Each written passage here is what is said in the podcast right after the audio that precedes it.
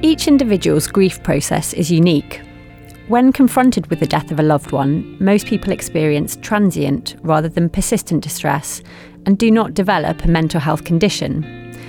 However, up to 10% of people experience a more prolonged and distressing response to bereavement. This week, the BMJ have published a practice pointer on this topic of disturbed grief, more commonly described clinically as either prolonged grief disorder or persistent complex bereavement disorder. I'm Kate Adlington, clinical editor at the BMJ and trainee psychiatrist, and I'm joined today by the authors of this article Dr. Paul Boelen, Professor of Clinical Psychology at Utrecht University, and Dr. Geert Smid, a psychiatrist and senior researcher at the Dutch National Psychotrauma Centre. Hello, Paul. Hello. And welcome, Geert. Thank you. Hello. Thank you very much both for joining us. What is disturbed grief and how, how does it differ from normal? I'm saying normal, sort of inverted commas, but n- a normal grief process. Paul, maybe maybe you could answer that one. Well, that's a very important question. I think disturbed grief is characterized by, in fact, normal, normal acute grief getting chronic, or uh, normal symptoms or reactions of grief worsening and getting more intense rather than gradually reducing over time, as usually happens. So it's actually a stagnation or, or normal grief becoming chronic. That's how you could characterize disturbed grief. Helpfully, in the article, you describe sort of different types of symptoms or experiences that people might describe, and you sort of separate them into separation distress and then other symptoms. So perhaps could could you give some examples of the symptoms they might um, describe? So, what characterizes separation distress? Those are actually the acute grief symptoms, such as the intense yearning and longing, and also experiences of disbelief about the irreversibility of the loss and severe pain and sadness. Those are all normal responses to loss, but in prolonged grief and in persistent complex bereavement disorder, these particular symptoms uh, continue to persist over time, causing severe distress and disability. And uh, on the other hand, the symptoms of traumatic distress are uh, or do resemble a bit symptoms that we know from post-traumatic stress disorder. So, for instance, these include intrusive recollections of particular circumstances surrounding the loss, um, or particular feelings of anxiety associated with these circumstances.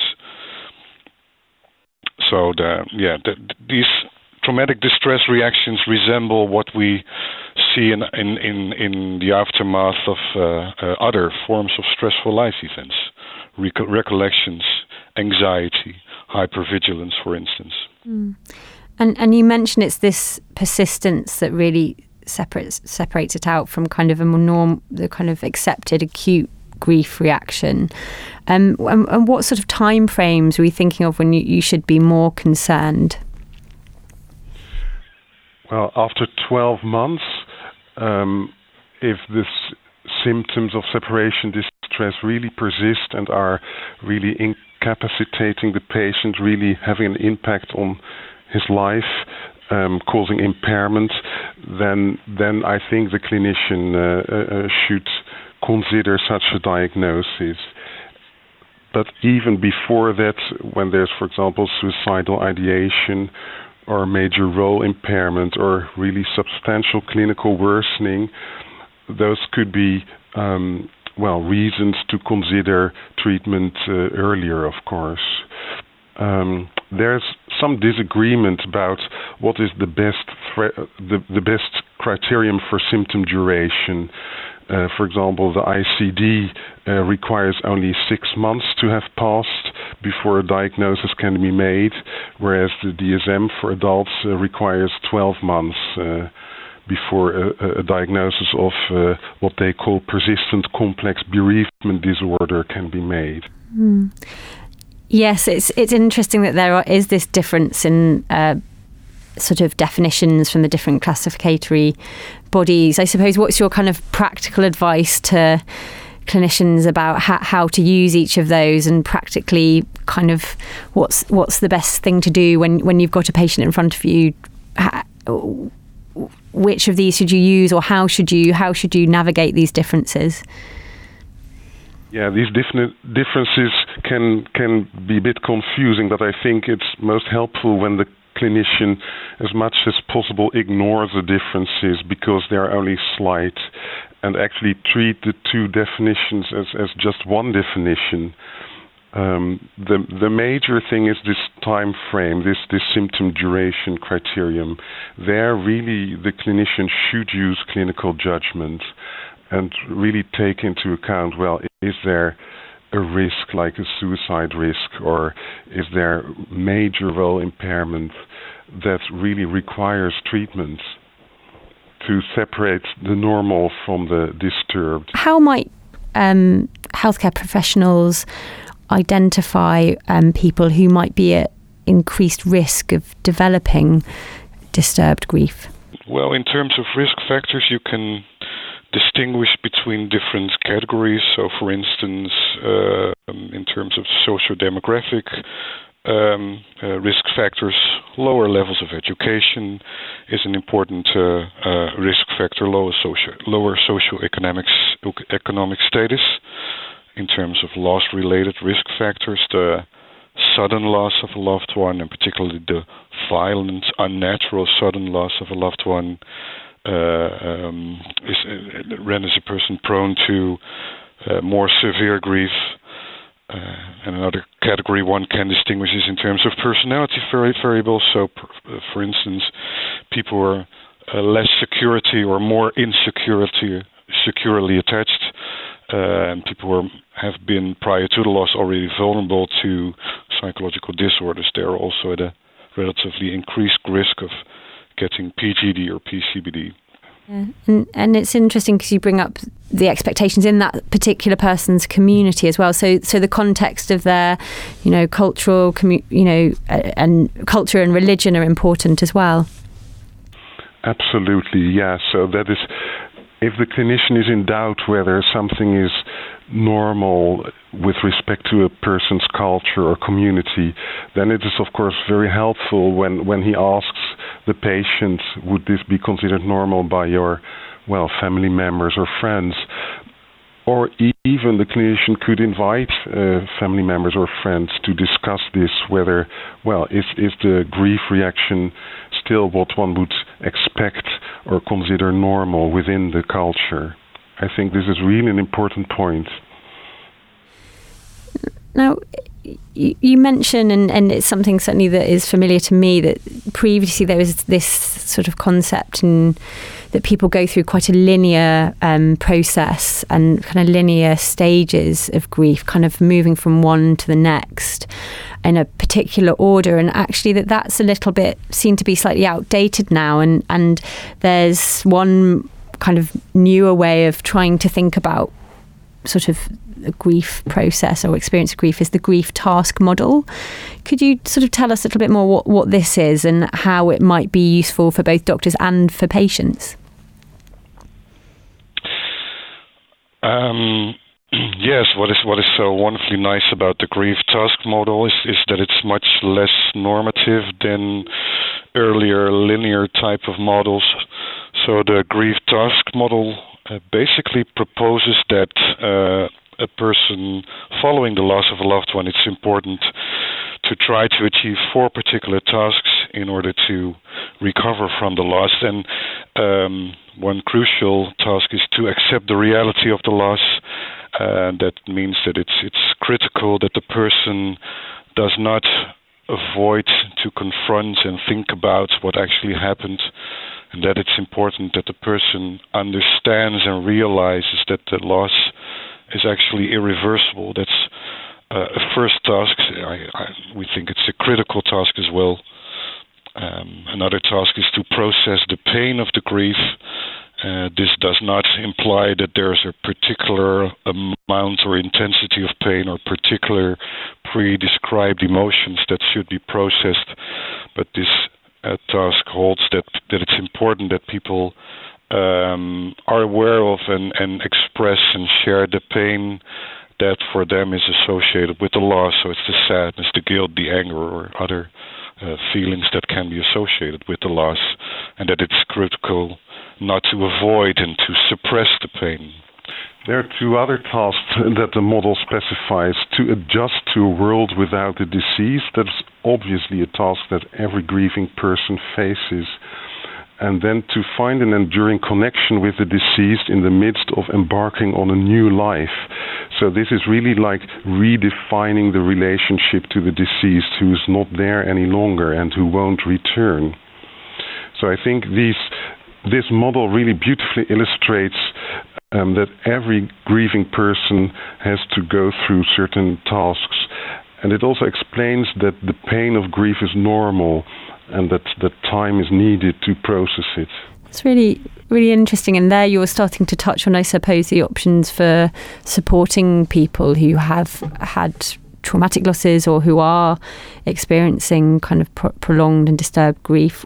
What what are the different options um, that can be offered in these circumstances well, when it um, comes down to psychological treatments, um, in the last 10 years or so, several studies have been done and which have mostly focused on the effects of cognitive behavioral interventions for uh, disturbed grief. So there are now several studies which have supported the helpfulness of cognitive behavioral interventions, interventions that mostly focus on trying to disentangle and identify the, the particular meaning that a loss has to a person and trying to identify uh, cognitions that may um, yeah, have maladaptive effects. For instance, when people are convinced that life no longer has meaning or that they are no longer of any meaning or usefulness to anybody anymore, or people who are very pessimistic about their future, those types of meanings and cognitions actually uh, block the grieving process. So, in cognitive behavioral therapy, you try to identify such beliefs and try to alter them, discuss them. And one other thing is um, that you try to help people to, well, actually, in terms of the task model, to adjust to a world without the disease. So, for instance, you try to identify valued activities and valued goals in social, recreational, and educational areas. So you try to help people to re engage with life again in order to achieve the task of adjustment and incorporating the pain of the loss into their everyday lives. And there's now increasing evidence that this type of cognitive behavioral interventions are very helpful and working, for instance, with refugees or other ethnic minorities, it's of course very important to um, be sensitive to the cultural background and not to, uh, well, to to uh, adjust your way of going about with changing cognitions, uh, well, contextualizing that in a cultural uh, framework. Mm. How, how about other interventions? Is there any evidence for, for example, pharmacological interventions in actual tr- actually treating um, disturbed or persistent grief?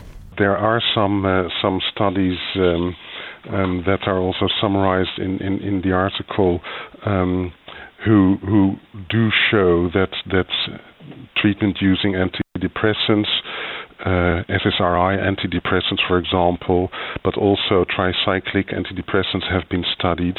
They are useful to reduce both grief symptoms and especially uh, depressive symptoms uh, um, when when after following the loss of a loved one. Um, so I think this this evidence um, helps us to consider this treatment, um, but but I think uh, psychotherapy um, should be considered first. Uh, but also, of course, patient's preference uh, plays a role. Mm. And and I suppose that um, touches on you mentioned there kind of the fact that antidepressants w- will treat depressive symptoms. Kind of how cautious do um, doctors, healthcare professionals have to be about um, the coexistence of other mental health disorders and and for example the risk of you know miss missing a, a depression that they might think is a you know, uh, complicated grief or prolonged grief disorder or vice versa? Yeah. Well, I think prolonged grief and depression um, they are distinct, but the overlap is also uh, huge. So um, every clinician should be aware of of uh, the, the, the possibility of depression. So when when for example a grieving person expresses this wish to be reunited with the lost loved one, um, this could also turn into suicidal thoughts. So I think clinicians should always be aware of uh, suicidality and explore suicidality uh, uh, from the start. And of course, also when there's like this substantial clinical worsening, um, well, a super a superimposed depression, I would say, um, could could cause this. So, so I think clinicians should always be aware that depression and prolonged grief um, well, may co-occur. And, and finally, you you mention um, in the article that there is some controversy, debate about the classification and and and medicalisation really of grief. Um, can can you tell us a little more about what these perhaps um, challenges are, or um, or the co- this controversy is about? very understandable that it's um, uh, also controversial to have a disorder of grief included in in DSM and ICD, um, and and that it, it elicits um, elicits a worry that normal grief will be labeled as disturbed grief or will be medicalized. Um, and I, I, think it's a very understandable worry, but it's important to note that it's not specific to grief. We, I think, or we think, should always be very cautious and in in labeling uh, someone with a psychiatric disorder unless we've done uh, um, uh, adequate uh, uh, structural interview and adequate uh, clinical um, interviewing. Um, so it stresses the importance of carefully checking for symptoms and the duration of symptoms and the degree of disability it causes and the cultural context. So all these things should be taken into account before we label someone with PGD or PCBD. So it's it's an understandable worry, but I think or, or we think with um, it, it's it's having these criteria actually helps to make a much clearer distinction between people who are recovering quite well from their loss and people who may be in need of extra help in the aftermath of their loss. So, uh, having these clear descriptions of PGD and PCBD helps actually also to well um, to, to normalize disturbed grief, but also to um, not label people with a diagnosis when they're actually grieving quite normal. So the worries are understandable, but uh, no reasons not to have these particular diagnoses in our view. Well, thank you both for joining us for incredibly interesting discussion. Thank you very much too. Thank you very much. It was a nice opportunity. Thank you too. My pleasure. The article we've been discussing, a practice pointer on disturbed grief, prolonged grief disorder, and persistent complex bereavement disorder, is now available on bmj.com. Subscribe to us on iTunes or wherever you get your podcasts from. You can find our full back catalogue on SoundCloud. Just search for the BMJ podcast. Thank you very much for listening.